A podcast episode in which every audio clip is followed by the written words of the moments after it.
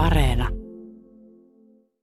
Even more surprising for me uh, was that Sirpa and her colleagues uh, decided to help. Natalia kertoo, että he olivat ihmeissään siitä, kuinka paljon he saivat tukea ja apua Lahdessa. Lisäksi he olivat yllättyneitä siitä, että Sirpa ja hänen työkaverinsa halusivat auttaa ukrainalaisia löytämään töitä. Uh, people provide to Ukrainians. Natalia Selivanova työskentelee henkilöstöpalveluyritys Iisi Lahdessa nyt HR-assistenttina. Hänen tarkoituksenaan on löytää mahdollisimman monelle työhaluiselle työtä. Ukrainaa, Venäjää ja englantia puhuva Selivanova kertoo työpaikkavaihtoehdoista, auttaa englanninkielisten ansioluetteloiden tekemisessä ja kertoo ukrainalaisille suomalaisen työelämän pelisäännöistä. Uh, of course, the main difficulty is uh, the language barrier. Uh, but many Ukrainian, Ukrainians are now engaged in uh, the study of Finnish language, and otherwise there are no um, particular difficulties. The government and uh, uh, employers are doing everything possible uh, to help Ukrainians to adapt in Finland. Natalian mukaan ukrainalaisten suurin haaste työnhaussa on kielimuuri, mutta moni on jo aloittanut suomen kielen opettelun. Muuten ei ole erityisiä vaikeuksia. Suomen viranomaiset ja työnantajat tekevät kaiken mahdollisen, että ukrainalaiset sopeutuvat elämään Suomessa, Natalia sanoo. Työtään Selivanova Suomessa kuvailee näin. I like uh, the way how can we help people. I think that uh, the main task of uh, all Ukrainians now is to be uh, pleasant to each other and uh, to be grateful for the country that helped us. Pidän siitä, että tässä voi auttaa ukrainalaisia. Meidän täällä olevien ukrainalaisten tulee olla armollisia toisillemme sekä kiitollisia Suomelle, joka auttaa meitä. Natalia sanoo. Sirpa Kilpeläinen, Iisi Lahti ja ole yrittäjä. Puhutaan ukrainalaisten työllistymisestä, ihmistä, jotka ovat tulleet sotaa pakoon, esimerkiksi tänne Lahteen.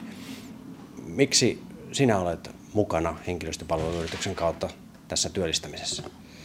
No tota, olen tavannut ensinnäkin paljon noita ukrainalaisia tuolla meidän Sammonkadun auttamispisteessä ja teen siellä tota niin, hyvän tekeväisyystyötä. Ja siellä olen tavannut myös sitten Natalian, joka on nyt meillä töissä.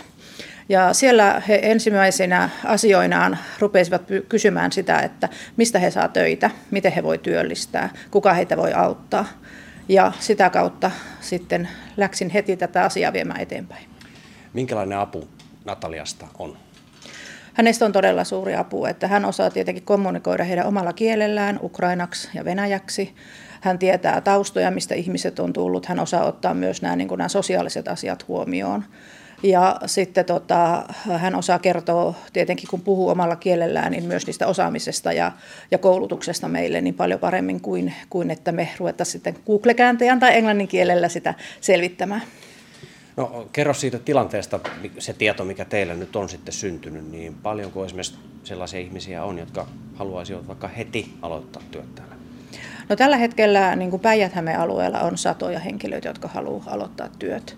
Että heitä juuri tässä ollaan kartotettu ja kartotetaan ja tota, tietenkin siinä on tietyt asiat, jotka ensin täytyy niin kuin hoitaa kuntoon, niin sitten me voidaan tarjota heille töitä.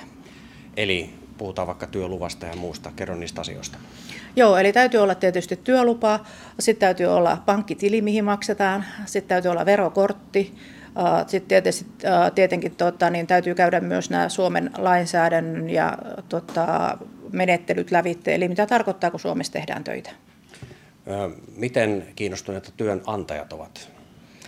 No meillä on tullut nyt tämän kahden viikon aikana tosi paljon yhteydenottoja hyvin erilaisista yrityksistä, hyvin erilaisista tehtävistä. Eli olen todella innoissani ja iloinen, että yritykset on lähteneet niin kuin rohkeasti tähän mukaan ja, ja ovat antaneet useita toimeksiantoja. Minkä tyyppistä työtä on tarjolla?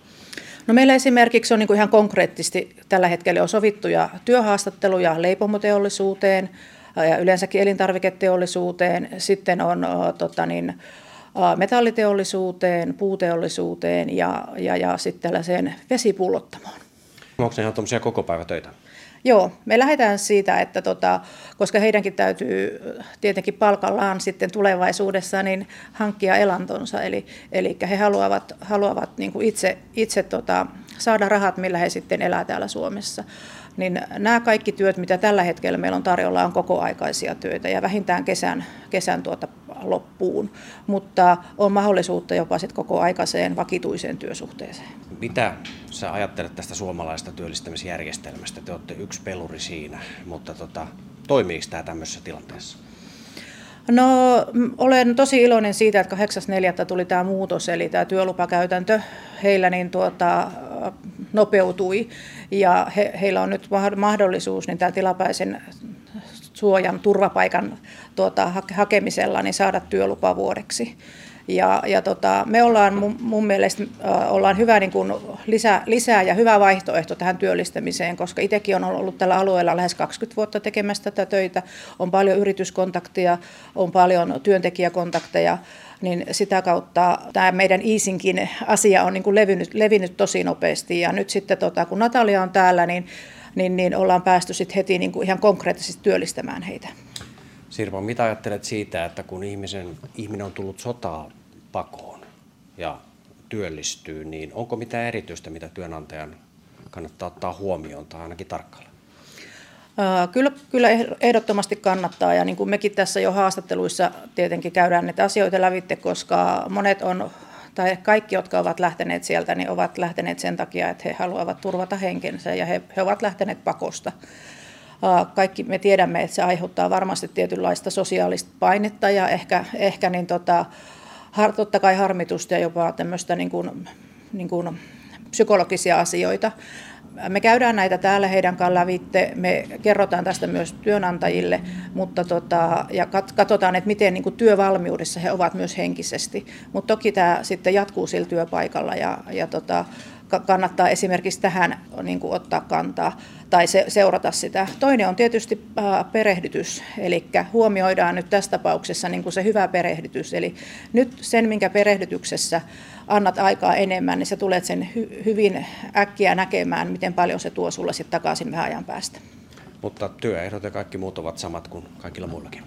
Kyllä, ukrainala- ukrainalaiset henkilöt ja muualta tulleet henkilöt yleensäkin, me käytetään Suomessa ihan samaa työlainsäädäntöä, työehtosopimuksia kuin meille kantasuomalaisille.